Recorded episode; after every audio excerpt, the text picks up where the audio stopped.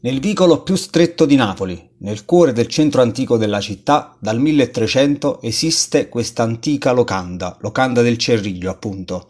La locanda da secoli è stato luogo di ristoro di nobili che volevano provare l'ebbrezza dell'incontro con il popolino, di plebei, di donne di malaffare e di artisti. Nel 1609, infatti, il luogo divenne celebre poiché una notte, all'uscita dalla locanda, Michelangelo Merisi, detto il Caravaggio, fu aggredito da quattro uomini che lo picchiarono con tale brutalità da far credere, inizialmente, che l'affascinante artista fosse morto. Tuttora vi è un'insegna nel vicoletto che commemora l'accaduto. Il vicolo è affascinante e la locanda è ancora lì a proporre piatti genuini della tradizione.